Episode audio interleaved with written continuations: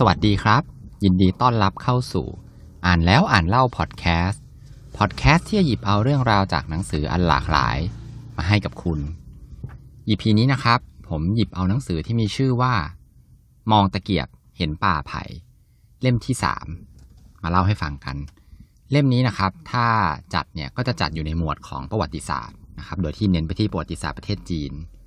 ผู้เขียนครับก็คือคุณนิธิพันธ์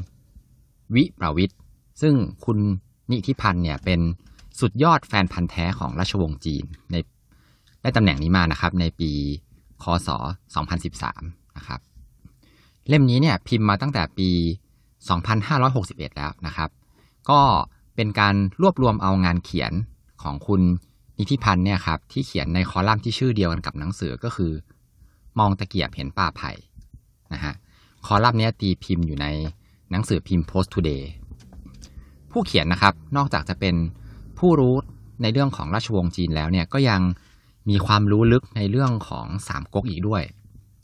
มองตะเกียบเห็นป่าไผ่เนี่ยจึงเป็นหนังสือที่เกี่ยวกับจีนในหลาย ๆ แง่มุมเลยครับ ตั้งแต่ประวัติศาสตร์นะครับ สังคม วัฒนธรรม แล้วก็รวมไปถึงตำนานต่างๆ ด้วย โดยตัวหนังสือเนี่ยจะแบ่งออกเป็น 3 ส่วนครับ ส่วนแรกเนี่ยจะเป็นเกี่ยวกับบุคคล ส่วนที่2ครับเป็นเรื่องของวัฒนธรรม และส่วนที่ 3 เป็นเรื่องของภูมิปัญญา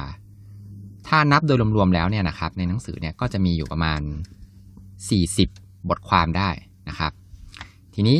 ใน EP นี้นะครับก็จะคล้าย ๆเดิมก็คือผมเนี่ยจะขอเลือกเอาตอนที่ชอบนะครับมาเล่าให้ฟัง อันนี้ก็เลือกมา 3 ตอนนะครับ ตอนแรกครับเป็นเรื่องของบุคคลนะครับ บุคคลเนี้ยชื่อว่าหลู่ปัน เทพเจ้าแห่งการก่อสร้างของชาวจีน นะครับ ตามตำนานเนี่ยเล่าว่าหลู่ปันเนี่ยมีชีวิตอยู่ในช่วง 507 ถึง 444 ปีก่อนคริสตศักราช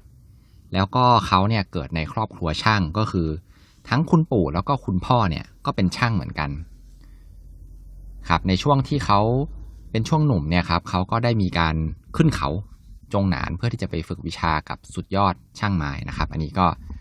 ขึ้นเขาฝึกวิชานี่ก็เป็นเรื่องที่เป็น เรื่องเล่าในของชาวจีนค่อนข้างเยอะเลยนะครับ แล้วเขาขึ้นเขาไปเนี่ยเขาก็ไปขอฝากตัวเป็นศิษย์กับท่านผู้เฒ่าท่านหนึ่งนะครับ ท่านผู้เฒ่าเนี่ย พอไปเจอปุ๊บเนี่ยเขาก็ถามว่า วิชางานช่างเนี่ย บางคนก็เรียนสามเดือน บางคนก็เรียนสามปี หลู่ปันเจ้าว่าสองคนเนี้มันต่างกันยังไงนะครับหลู่ปันเนี่ยเขาก็ตอบว่าสามเดือนเนี่ย เรียนให้แค่วิชาติดตา แต่เรียนสามปีเนี่ย ให้วิชานั้นเนี่ยฝังใจครับหลังจากตอบแบบนี้ปุ๊บแล้วเนี่ยท่านผู้เฒ่าก็ก็โอเคเลยนะครับ ก็รับหลู่ปันเนี่ยเป็นศิษย์แล้วหลู่ปันเนี่ยครับเขาก็ฝึกวิชาช่างนะครับ ด้วยความมุ่งมั่นเลยนะครับ แล้วก็ความอดทนนะครับ ตามสไตล์ของตำนานจีนนะครับ ก็คือไม่ว่าจะเป็นการถูกสั่งให้ไปรับคมอุปกรณ์มากมายก่ายกองนะครับ ใช้เวลาเยอะแยะนะครับ แล้วก็ต้องใช้เวลาเป็นเดือนในการ ถากต้นไม้ใหญ่นะครับ ให้เป็นเสากลมนะครับเขาเนี่ยฝึกวิชาทุกอย่างของท่านผู้เฒ่าเนี่ยด้วยความตั้งใจนะครับ เพื่อที่จะให้เกิดความชำนาญ แล้วก็พอฝึกครบ 3 ปีปุ๊บเนี่ยครับเขาก็ลงจากเขานะครับ แล้วก็ตามตำนานของจีนเนี่ยครับก็คือมีเรื่องเล่ามากมายเลยนะครับ เรื่องใด ๆ ก็ตามที่เกี่ยวกับที่เป็นงานช่างฝีมือเนี่ยเขาก็อ้างอิงว่าเป็นสิ่งที่หลูปันเนี่ยทำทิ้งเอาไว้นะฮะ เคสเนี้ยครับก็คือหลูปันเนี่ยเป็นเรื่องของการยกตัวอย่างนะครับ ในเรื่องของวิถีของมืออาชีพ ที่มีความมุ่งมั่นแล้วก็มีความตั้งใจ ถ้าเรียกในแบบทันสมัยหน่อยนะครับ ก็คือเป็นการใช้ชีวิตแบบ slow life นะครับ ก็คือฝึกไปเรื่อยๆนะครับ กินเวลายาวนานนะครับ slow life แต่ว่าเป็นในแบบของหลูปัน ที่เป็นการสร้างให้หลูปันเนี่ยเป็นมืออาชีพ ที่เจาะจงลงไปในหน้าที่การงานของเขาเนี่ย แบบแท้จริงเลยนะฮะทีนี้ผู้เขียนครับเขาก็เชื่อมโยงกันกับสถานการณ์ปัจจุบันว่า เบื้องหลังโทรศัพท์ iPhone เนี่ยจริง ๆ แล้วเนี่ยมันไม่ได้มีแค่สตีฟจ็อบส์นะครับมันคือทีมออกแบบแล้วก็วิศวกรที่มีความเชี่ยวชาญนะครับในด้านคอมพิวเตอร์ หรือแม้แต่เบื้องหลังของ Facebook ที่ไม่ได้มีแค่มาร์คซักเคเบิร์กครับแต่ยังมีคนที่คิดอัลกอริทึมในการเลือกที่จะเก็บข้อมูลนะครับ แล้วก็แสดงผลข้อมูลโชว์ให้ user เนี่ยได้ดูนะครับ ถ้าเกิดว่าขาดมืออาชีพเหล่านี้เนี่ย ทั้งสตีฟจ็อบแล้วก็มาร์คซักเคเบิร์กเนี่ย ก็คงไม่สามารถที่จะสร้าง iPhone แล้วก็ Facebook เนี่ยให้มันสำเร็จแล้วก็เป็นธุรกิจที่มีมูลค่ามหาศาลได้แบบในปัจจุบันนะครับ ความเป็นมืออาชีพเนี่ยจึงต้องเป็นคนที่มีความมุ่งมั่นตั้งใจ ไม่ใช่แค่คนที่ทำอะไรแบบขอไปทีนะฮะ บทที่สองนะครับที่เลือกมาก็ยังเป็นในหมวดบุคคลอยู่เหมือนเดิมนะครับ คนคนนี้ชื่อว่า เจ้าควงยินนะครับ เจ้าควงยินเนี่ยเป็นฮ่องเต้ผู้ที่สถาปนาราชวงศ์ซ่งนะครับ ก็ต้องเล่าก่อนว่าแรกเริ่มเดิมทีเนี่ยเจ้าควงยินเนี่ยเป็นแม่ทัพนะครับ เป็นแม่ทัพอยู่ในสมัยของฮ่องเต้ที่ชื่อว่า โจชื่อจงนะครับ ทีนี้พอฮ่องเต้สวรรคตลงเนี่ย องค์ถัดมาครับ มีอายุแค่เจ็ดขวบเท่านั้นเอง ทีนี้ในช่วงนั้นเนี่ยก็เกิดมีการแผ่นดินนะครับ ก็มีหลายแคว้นเลยแล้วก็วุ่นวายนะครับ ผู้คนที่ร่วมรบกันมากับ เจ้าควงยินเนี่ย ก็เลยยกให้แม่ทัพของตนผู้นำของตนเนี่ยก็คือเจ้าควงยินเนี่ยขึ้นเป็นฮ่องเต้แทนนะครับ หลังจากที่ได้รับอำนาจแล้วเนี่ยฮ่องเต้องค์ใหม่ เจ้าควงยินเนี่ยก็สั่งห้ามครับ ไม่ให้ทำร้ายอดีตฮ่องเต้แล้วก็พระญาตินะครับ ก็การเปลี่ยนผ่านราชวงศ์เนี่ยก็ถือได้ว่าในสมัยนี้คือสมูทมากนะครับ ไม่ได้มีการลบลาค่าฟันอะไรกัน การขึ้นสู่จุดสูงสุดเนี่ยเรียกได้ว่าง่ายมากเลยนะครับ แต่ว่าการจะรักษาไว้เนี่ยยากมากกว่านะฮะด้วยความที่เป็นแม่ทัพเก่าเนี่ยเมื่อมีศัตรูภายนอกมาลุกลานเนี่ยครับก็ไม่ใช่ปัญหาสำหรับฮ่องเต้องค์นี้เลยนะครับ ก็จัดการได้อย่างง่าย ๆเลย ตอนที่เป็นแม่ทัพเนี่ยครับ ถ้าทำไม่ดีเนี่ย เห็นท่าที่จะว่าจะแพ้สงครามเนี่ย ก็ยังมีทางหนีที่ไล่ครับ เราอาจจะขอไปสวามิภักดิ์กับศัตรูเนี่ยก็ได้ก็อาจจะรอดชีวิตนะครับ แต่ตอนที่เป็นฮ่องเต้แล้วเนี่ย มันไม่มีทางลงครับ ถ้าเกิดว่าจะลงเนี่ยก็คือจะต้องตายเพียงอย่างเดียวเท่านั้นเองนะครับ เจ้าหวงยินเนี่ยก็เลยต้องคิดว่าทํำยังไงนะครับ ถึงจะให้บัลลังก์ของตนเนี่ยมั่นคงนะครับ พอคิดได้ดังนี้ปุ๊บวันหนึ่งเนี่ย ก็เลยเชิญลูกน้องเก่าเนี่ยครับที่ตอนเนี้ยเรียกได้ว่าเป็นแม่ทัพที่ร่วมกันสร้างชาติเนี่ยมาเลี้ยงนะครับมาดื่มเหล้ากัน แล้วฮ่องเต้ก็พูดขึ้นมาว่าข้าเนี่ยหลับไม่เคยที่จะเป็นสุขเลยสักคืนเลยนะครับ ใครๆเนี่ยก็อยากที่จะเป็นฮ่องเต้กันทั้งนั้นแหละครับแล้วเขาก็คุยต่อกับลูกน้องเก่าเนี่ยว่า พวกท่านเนี่ยเป็นคนที่เอาเสื้อคลุมมังกรมาให้ข้าข้าเนี่ยไม่มีเหตุที่จะต้องมาระแวงพวกท่านหรอก แต่ข้าเนี่ยจะแน่ใจได้อย่างไรว่า แล้วเหล่าลูกน้องของพวกท่านเนี่ย จะไม่คิดที่จะอยากยกระดับฐานะของตัวเอง โดยการเอาเสื้อคลุมมังกรตัวเดียวกันนี้เนี่ย ไปให้กับพวกท่านบ้างนะครับ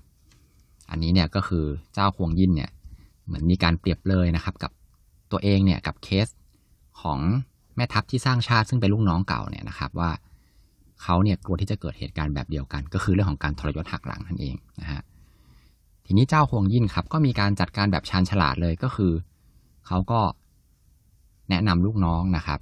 ว่าให้มอบอำนาจนะครับ กลับมาที่ศูนย์กลางดีกว่านะครับ ก็คือเป็นจริง ๆ แล้วเนี่ยมันเป็นการ